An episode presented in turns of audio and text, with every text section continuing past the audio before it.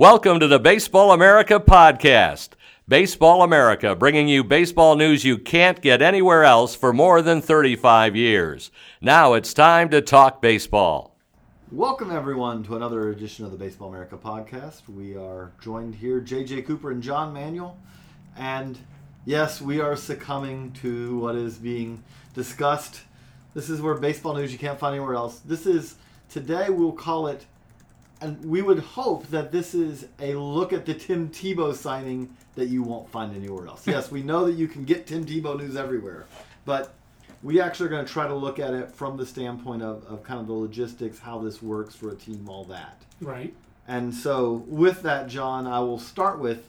I think we probably should put, you know, our views on the table to start with, which is is neither of us fits into the this is a disaster for the game. This is terrible. This is horrible. How could baseball do this? Yeah, I just don't. I guess I don't quite understand.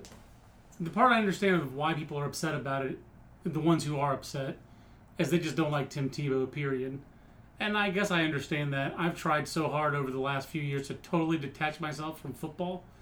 But, you know, Tebow hasn't played for the last three years. So I remember when he played football, and I remember thinking, what is the deal with this guy? Like, you know, why was there so much hullabaloo? Um, I, there's, so there's two, word, two words for that. I'm not saying it's all of it, but and uh, two words that I generally try to not retweet, not mention, but Skip Bayless. Yeah, that's part. I mean, it's basically yeah. you have someone who literally. Yeah, ESPN really like eh, with with Skip Bayless, and what was that show called? Uh, First Take. For, First take. That show really hitched its star to the Tim hey, let's Tebow argue debate. Tim Tebow every day. And it, and it, it did. I mean, it was like almost empirically proven by that Deadspin article that, yeah, they went. They realized, hmm, when we talk Tebow, ratings so I guess there is a ratings go up. So there there was this visceral reaction to Tim Tebow signing with the Mets.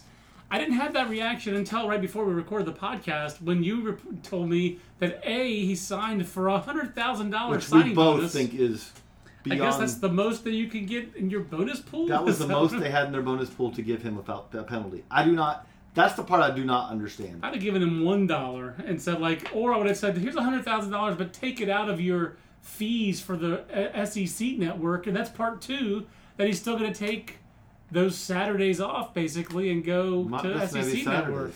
Right. I mean, who knows? Because he works during the week. I mean, he talks, you know, and now, I will say this is if we're talking only instructs. Instructs. This is where I wanted to start with because this is something that you don't get everywhere.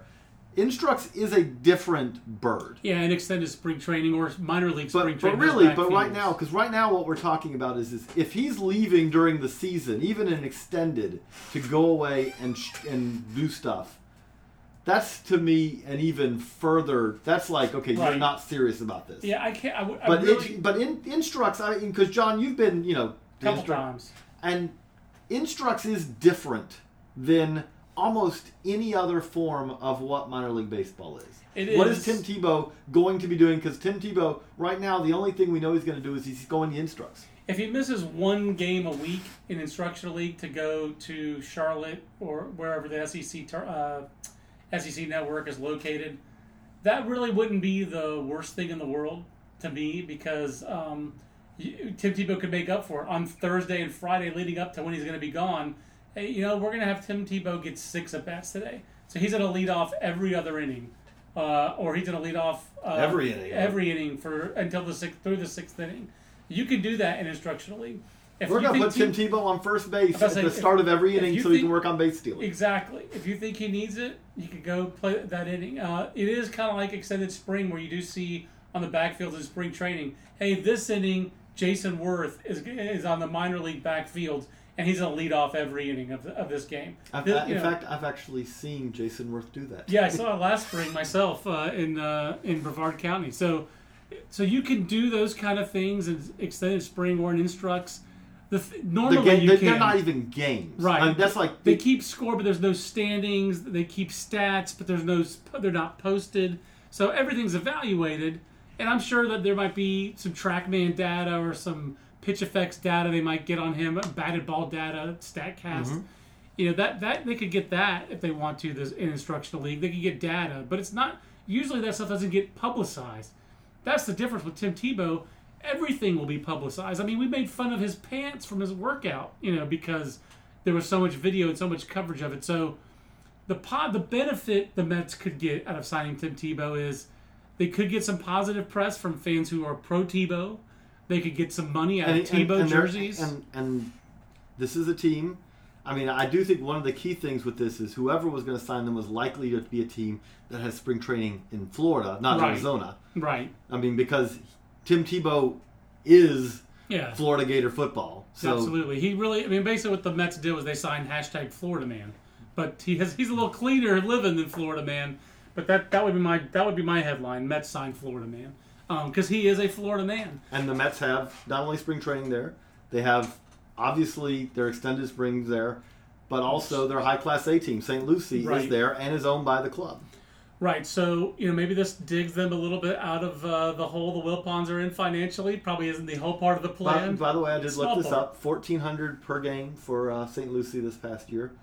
If Tim Tebow was that second or third of the Florida State it was League? middle of the pack, but Okay. the, the but the the top end of the Florida State League is not that high above that. Right. And it is fair to say if Tim Tebow ends up in St. Lucie next year. And I don't think right now it is a sure bet that Tim Tebow will play a full minor league season. I, I don't think that you can in any way feel confident that that's going to happen. But if he does, and he's in St. Lucie, which I mean, again, let, trying to treat this from a developmental standpoint, that you've got to push him. Yeah. Exactly. He is he probably ready for that? No, but you can't really say, hey, that this next year is a 29 year old.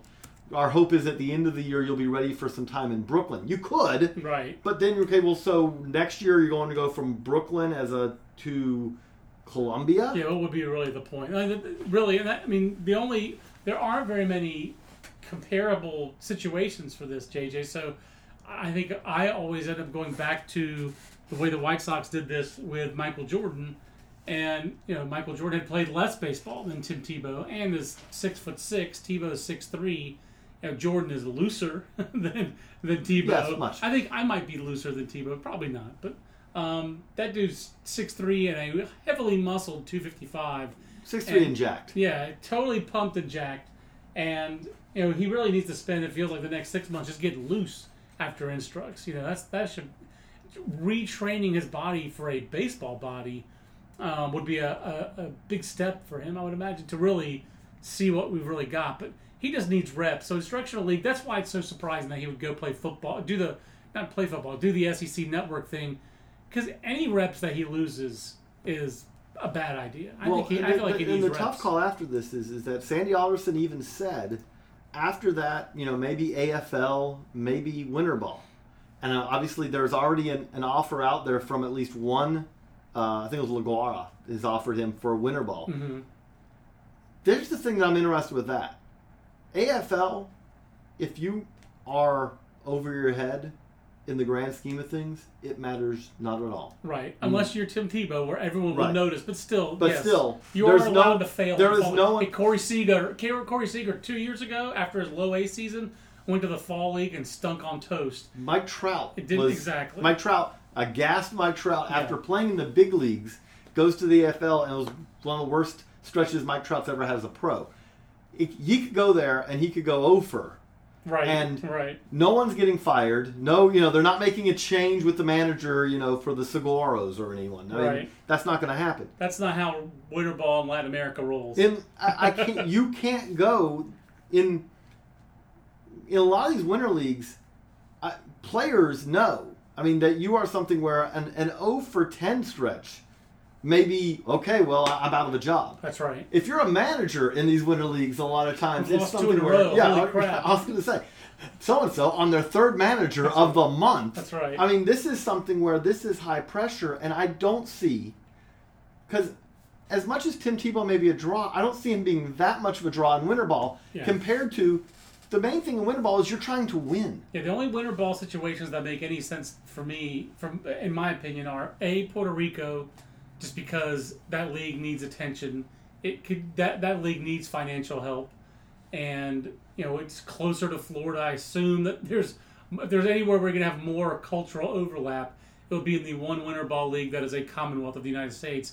B, the one that makes sense is Australia. Australia makes all kinds of sense. Because Australia's league is so long, it's not officially affiliated with MLB anymore. But it's But it, you know, last I just was talking to a manager who uh, coached in Australia last year, and he said, yeah, he went uh, full season uh, minor league baseball, took a week off, instructional league last year, two weeks off, Australia league, one week off, right back into the regular season uh, to, to spring training.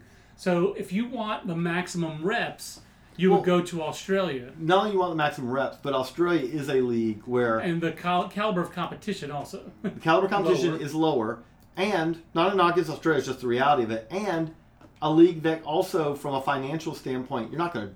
It would draw more attention in the U.S. and Yes. maybe there's some. You sell some.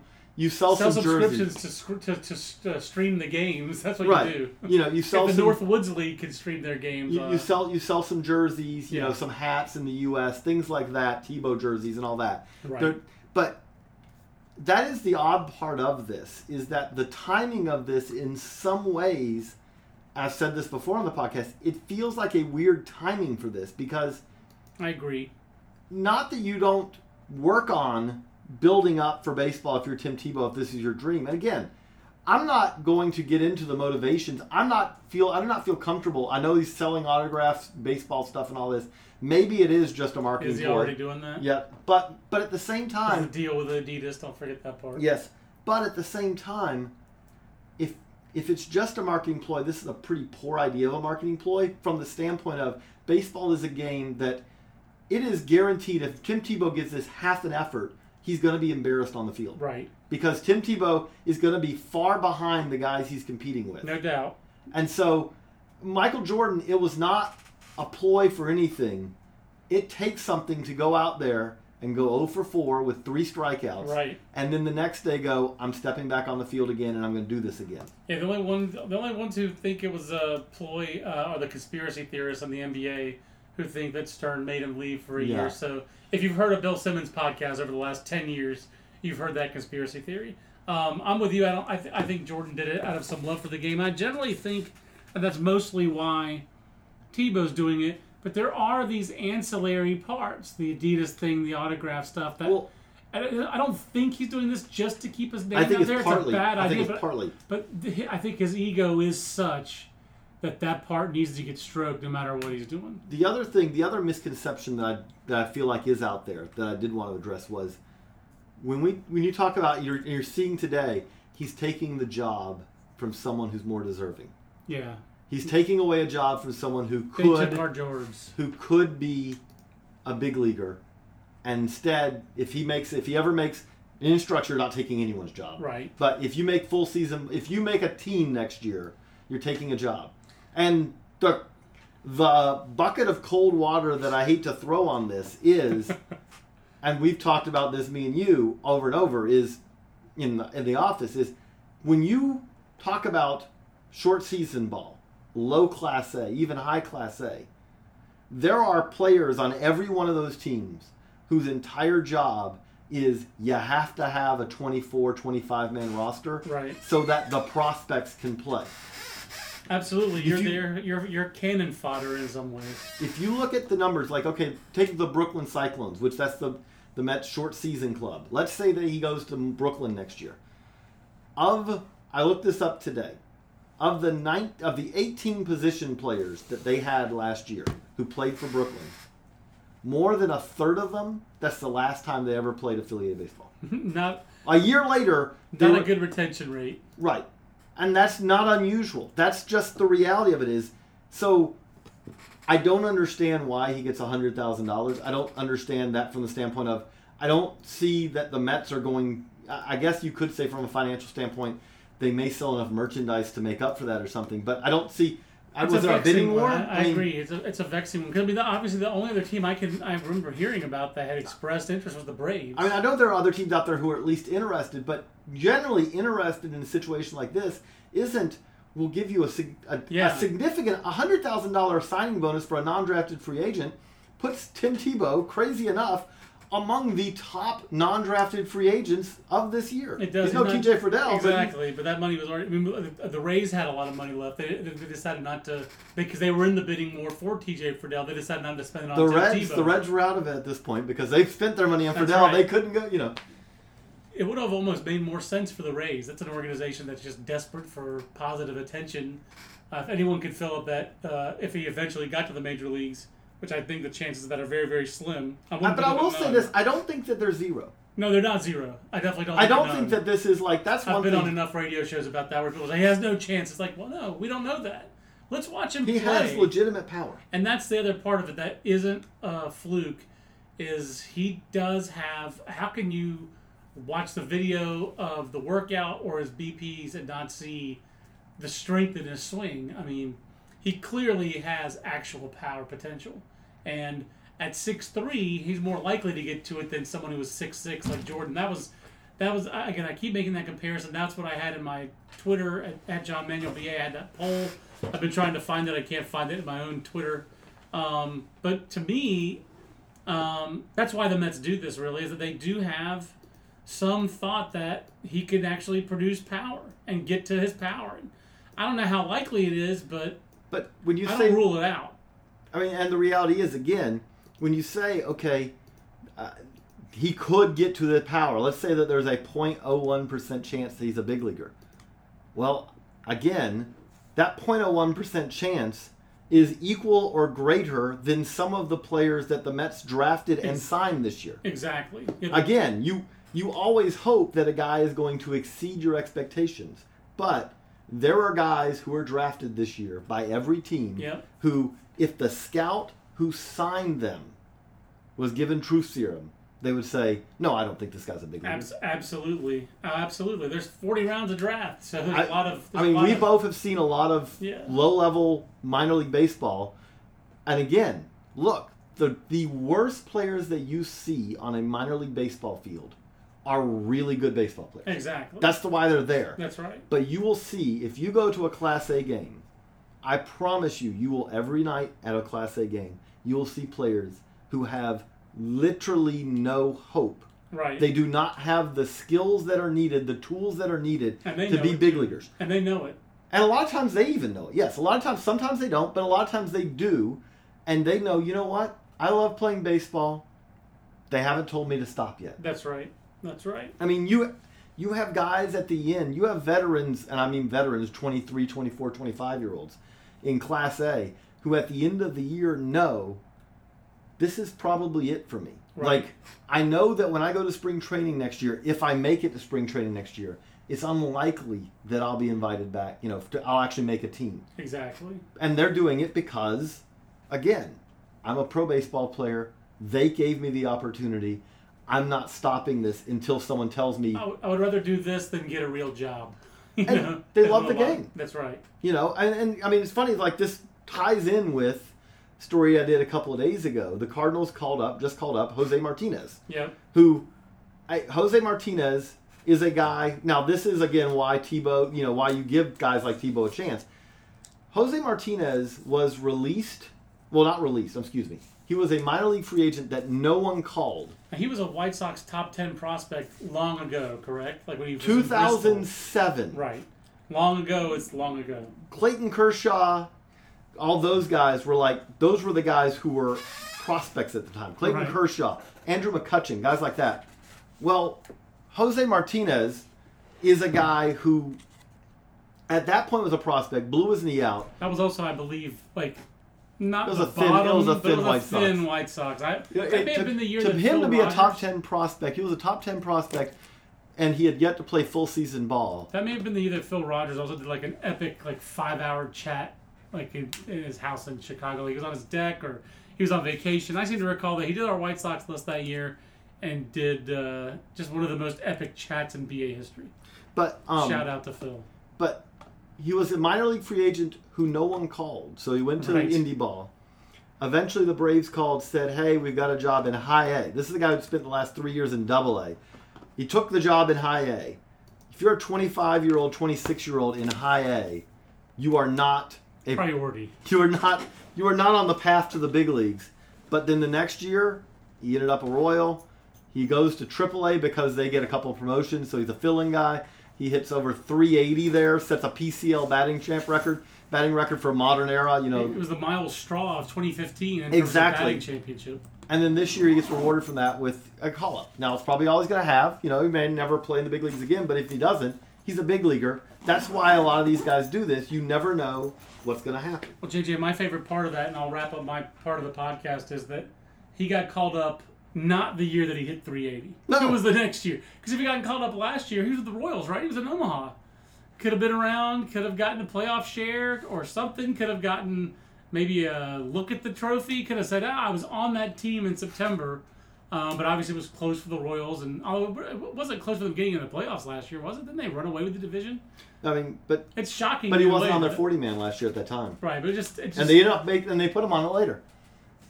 That's what's weird. That's the thing. That's the everything about Jose Martinez's story is weird, but that to me is the weirdest part. The weird- he gets called up when he's having a perfectly He's a normal, normal Jose Martinez season, season. not the year where he hits 380. John Lindsey, when he got his cup of coffee, it was the year that John Lindsey went, "Hey, I'm going to hit 370 this That's year." right. I'm going to take advantage of Albuquerque to the fullest extent of the law. So, well, Yeah. not not that quite. He wasn't. He didn't go uh, Walter uh, Walter White on you, but No, he, he he he hit 380 with power. But uh, the Tebow story is, um, you you can't not talk about it. Is that's the problem with it. He is such a polarizing guy, JJ. And we're in a polarized society. So, Hey. hey, why not be polarized Uh, about uh, Tim Tebow again, too? the, the thing that I say is, is the, the benefit for if you're a baseball fan who is completely sick of Tebow, the one benefit that may come out of this is you may see live, you know, streaming of instruct games. or Arizona and- or Aus- Australian baseball league games. and and well, that already happens though. But instructs, no one. Australia, really? Oh yeah, I've watched Australian games. All right. I, But- I assume Tyler Maun on the call. I, I do believe he may have been actually, but instructs games which never you never see otherwise, and so you may get some video of you may see other prospects who'd be interesting to see, even if you don't have any interest in Tim Tebow. My instruct story always is uh, 1998 instructs because I've been to one in Arizona, but uh, in 1998 in Florida instructs uh, where the shortstops were Ramon Santiago and Rafael Furcal in the game, both of them long gone from the big leagues now. But uh, the pitcher stepping off the mound and the whole both, both sides watching as the this space shuttle with John Glenn on it took off from Cape Canaveral. We could see it from from Lakeland. That was pretty cool. So Kyle Glaser's going to join JJ talk a little bit more minor leagues. I think I don't know. I haven't talked to Kyle. Oh, he said he, no. He Okay. tweeted he's on. Okay. And uh, but thank you for the time, JJ. And now we're back, and now we are joined. JJ Cooper still here. John is headed off, but we brought in Kyle Glaser. And Kyle and I are going to talk. Uh, if you go to baseballamerica.com this week, in the magazine that we are sending to press now, that has all the uh, final stats for all the minor leagues. In it, we also have our minor league all star team. We're not announcing yet who our 2016 minor league player of the year is. We will give you one hint he's going to be on the 2016 minor league all-star team we don't name players of the year and don't put them on the team so I would hope so. you know hey second team for the all-star team but he was player of the year so if you are looking for a little hint you will you know there they are our player of the year is on the minor league all-star team One of these 15. one of these 15 really helps narrow it down. But Kyle, I mean, when I look at this team, when you look at this team, the first question I guess would start with is is hitters or pitchers? Which are you more impressed with, you know, as far as the seasons that we had this year in the minors? For me, it's the hitters. I think across the board, you look at what David Dahl did, what Tyler O'Neill did, what Alex Bregman did, what Yoan Moncada did. I mean, all these guys just zoomed up their levels. You know, they all made huge jumps. And then you even take into account some guys who didn't make our teams. I mean, even the Hunter Renfroes of the world. Mm-hmm. There's been a lot of guys throughout this year who really made a jump, whether it was in their approach, their their swing and miss rates, their power output. I mean, I feel like we saw so much development from so many different hitters this year.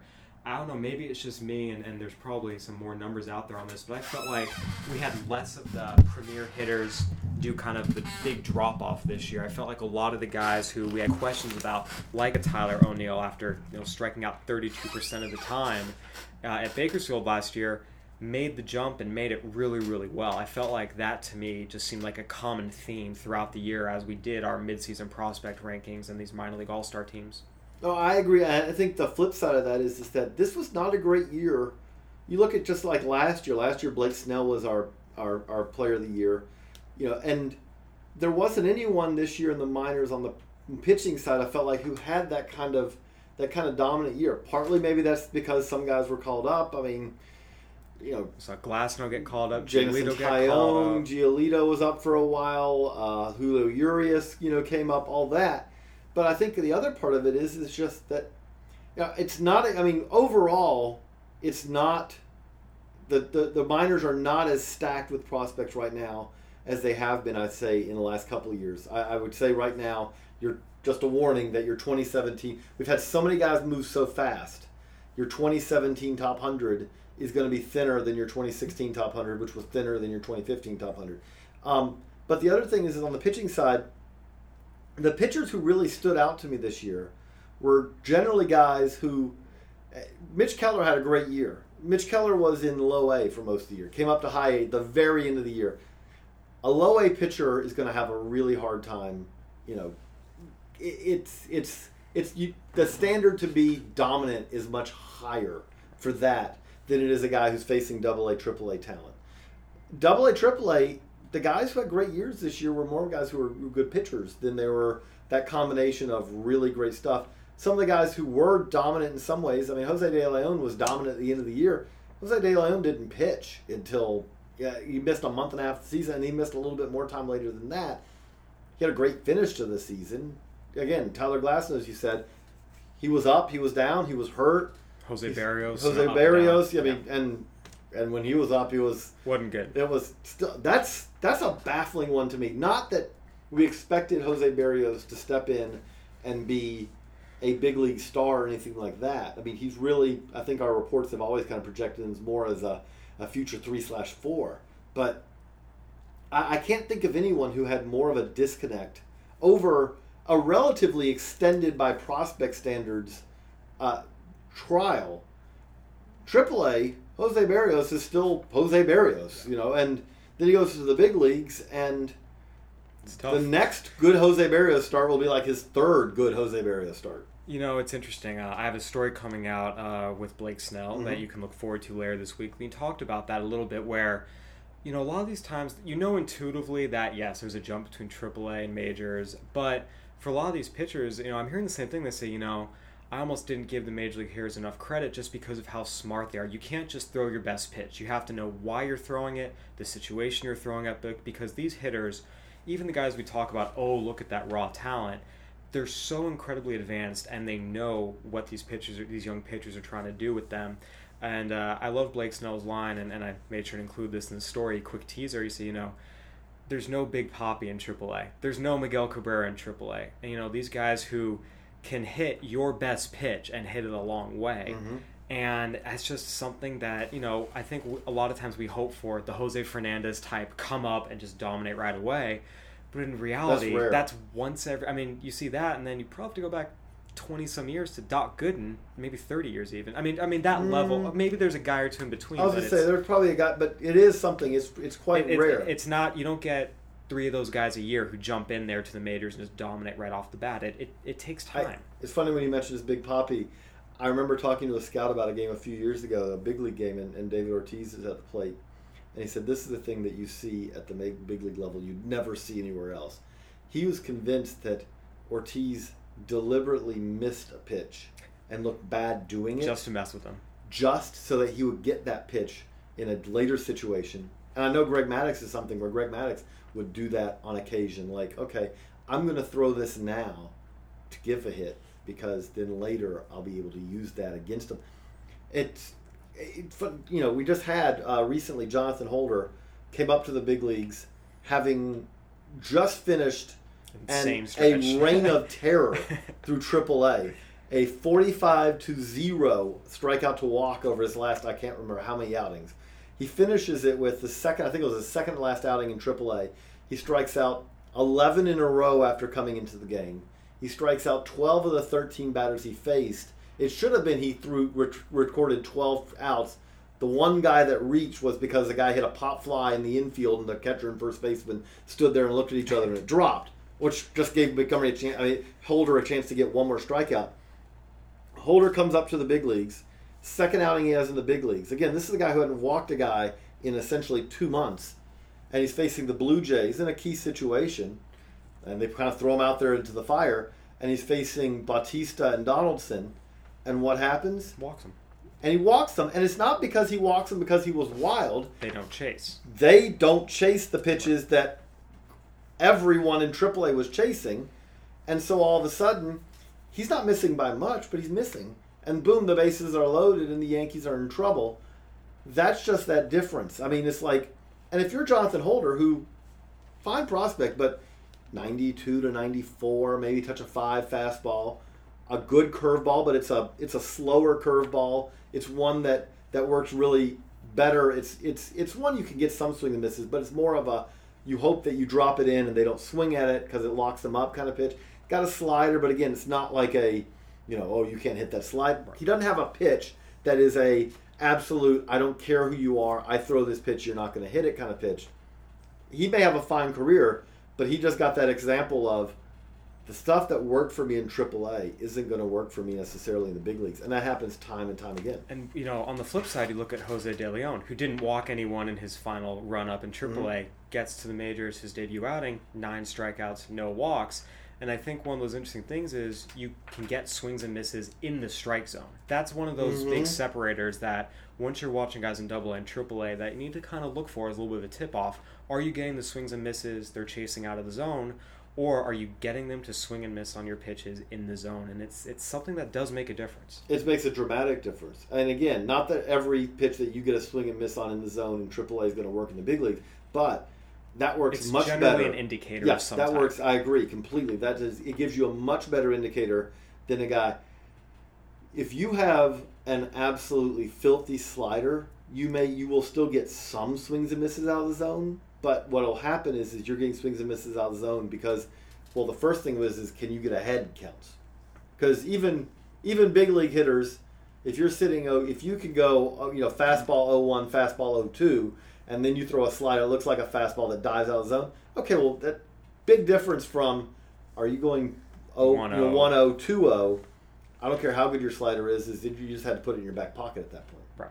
And that's again, it's fun that you got to talk to Blake Snell about this because he's seen it. Blake Snell couldn't be touched last year. Could not be touched last year, and had really it, there was nothing left for Blake Snell to learn in the minors.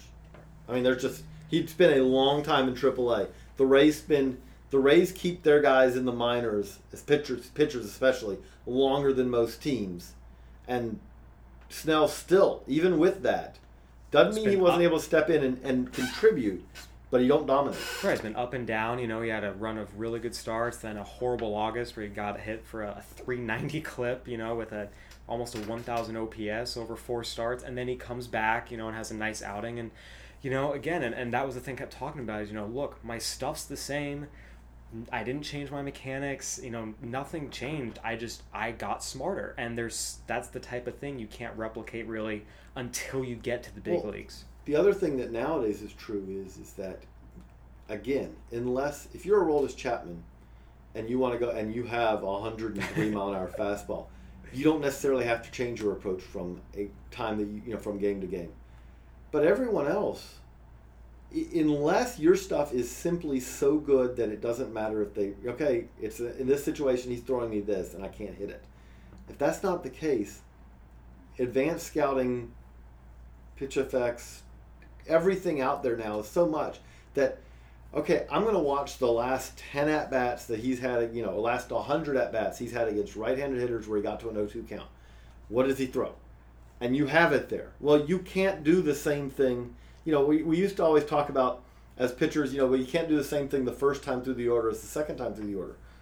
Nowadays, you can't do the same thing that you did to another team, not this team, but to another three team three ago. starts ago, because they're on top of it. Right. And that's the thing. I, the the the point counterpoint that you see always have seen in baseball has been amped up because there is much much more information out there now than there was ten years ago. Yeah, no, absolutely, and and I think that's part of why we see some of the younger guys. You know, it's a little rockier, and and you know, getting back to the minor league All Star team. I mean, you look at Brock Stewart's a guy. You mentioned guys who might not have been these elite prospects. We we saw a number of guys take jumps forward, and I think it's a testament to. Oh yeah, by the way, guys do get better. I think sometimes people fall into the trap of oh, he was a X round pick. That is what he is, and he's never going to be any better than that. Well, we're still talking about Brock 18 Stewart stuff in command is all better than he was when he signed. Exactly. But he was a third baseman closer when Exactly. he signed. It's exactly. a different guy. Exactly, and that's the thing. There's always cases where, hey, these guys do. Brandon Brandon, Woodruff. Woodruff. you know, even Chance Adams, he was a reliever. I Right. mean, I mean, all these guys got Brandon Woodruff better. was too. I mean, the interesting thing is, is that when you look at our our minor league all star team, the guys who had the best seasons in the minors that we saw among prospects, because again, we don't, eh, you know, I don't think Jose Martinez made our first team last year. He set a PCL batting record because he was older Right. and all that. But we have five starting pitchers on the on the first team. The interesting thing about it is, is that Chance Adams, Brock Stewart, and Brandon Woodruff, three of those five are college pitchers who were not primarily starting pitchers in college. and all, fifth rounder later because it was a, a fifth, a sixth, and eleventh, I believe. Yeah, I mean, this is kind of crazy stuff. I mean, it really is. Brandon Woodruff is a guy who took a big step forward this year. Has always had potential, but this is the year that it all kind of came together. And he really came together partly through tragedy. He lost his uh, brother in a tragic ATV accident. Fought. I mean, you know, you don't fight through that. I guess in really ways, you you deal with that as best you can. But as he did that, he went out and dominated this year. And again, that is the sign we say about people, guys get better. Brandon Woodruff got better. Brock Stewart got better. I remember seeing him, you know, in Cal League, and he just different pitcher. Just kept getting. It wasn't there very long, but you saw it, and then all of a sudden, even in AAA, the guy when I was watching him when he came up with the Dodgers was a different guy even than what started the you know April with Rancho Cucamonga. I mean, you could just see it. That's the story I've got that I'm working on. Is is that the Dodgers this year graduated Julio Urias, graduated Kenta Maeda, which by our standards, he was he was rookie eligible, so he was in the book. You know, he the Dodgers get credit for him as a prospect coming into the year. They traded away Jharel Cotton. They traded away Frankie Montas. They traded away Grant Holmes. That is of coming into the year. That is essentially five of their top seven pitching prospects. The other ones that you could throw in there, Jose De Leon, who you've already mentioned, and Yadier Alvarez, who they signed in the offseason uh, out of Cuba. Five of their seven are no longer there, and the Dodgers still have a very deep.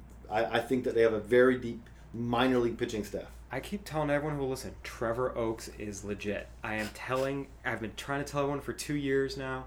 You know, my favorite. Uh, I was talking with. Uh, He's another guy got better, a yeah, lot better. a lot better. You know, he, my favorite Trevor Oaks story. I was talking with a longtime pitching coach, manager in the big leagues. He's now doing some some scouting, and I mentioned I made a comment to the effect of, you know, hey, Oaks is really holding his own, and the guy looks at me and says. Well, it's easy to hold your own when you've got good stuff, and he's got good stuff. I mean, he's not just a pitchability Right. guy; he's got three His- good pitches it- across the board. He, he really does. I mean, that, I do think right now. I mean, this is a long ways away, but I think that the Dodgers high class A affiliate Rancho, assuming I think they've already locked up again for next, but Rancho Cucamonga should enter the year if everyone stays healthy with the best pitching staff in the minors because they will have. I think Lake Elsinore might give them a run for their money with Anderson Espinoza, Jacob Nix, Logan Allen, potentially Cal Quantrill. But I guess That's a good. That's a good one. Yeah, Eric Right. Lauer maybe. That's the funny thing about that is, is that may be, and the funny thing also about that is, is that that right there, because Kyle, we, we throw him the deep end. We gave him the Cal League to do, and the Cal League top twenty this year, it's a ways away, but pretty thin. that right there, and then you say the Rancho staff. The Rancho staff, you're looking at Walker Buehler, Mitchell White, Mitchell White, Yadier Alvarez, Yadier Alvarez, uh, uh, AJ Puckett. No, Puckett's the Royals. Oh, I'm sorry. I'm sorry. Um, no, uh, there's two more. There's two more. Uh, San- Dennis Santana, who's an interesting sleeper who was in Great Lakes this year, and Buehler. There's one other guy coming who I'll, I'll think. I'll think of, but it's a five man rotation. It's all five legit prospects. It's again that right there. Those ten pitchers right there is better. That's right there is better than the Cal League top twenty is going to be this year by by a pretty large margin. yeah, yeah, it was not a great year for the league, but that's why there were no Cal League uh, members on our minor league All Star team this year. Not on the first team, no. Yeah, I Um, think you know one guy who might have had an argument was Luis Ortiz, but not in a year where there's so many deep pitching. Although he's right. The tough thing well. about that is, is that you got Moncada, you know, because you're really talking second baseman. And you got Moncada, and then Ozzie Albies ends up being like he really legitimately qualifies at second because he slid to second, and you're your Southern League batting champ in a league. You want to talk about a league where it was really hard to hit. Yeah, He was one of two guys who hit over 300 in that league, and I believe Tyler O'Neill may have been the only guy in that league to slug 500. I believe that's correct. That's it's not just the FSL where it's crazy hard to hit. The Southern Totally. League has, has Yeah. reached that as well. Yeah. But well, I hate to wrap this up, but unfortunately, I've got to head now, and so we're not going to have Kyle do this. Just sit here, run solo. But for Kyle Glaser and John Manuel, I'm JJ Cooper. Thanks for listening to another edition of the Baseball America podcast. This concludes our program. Want more in depth baseball coverage? Be a better fan. Visit baseballamerica.com to get more comprehensive baseball coverage.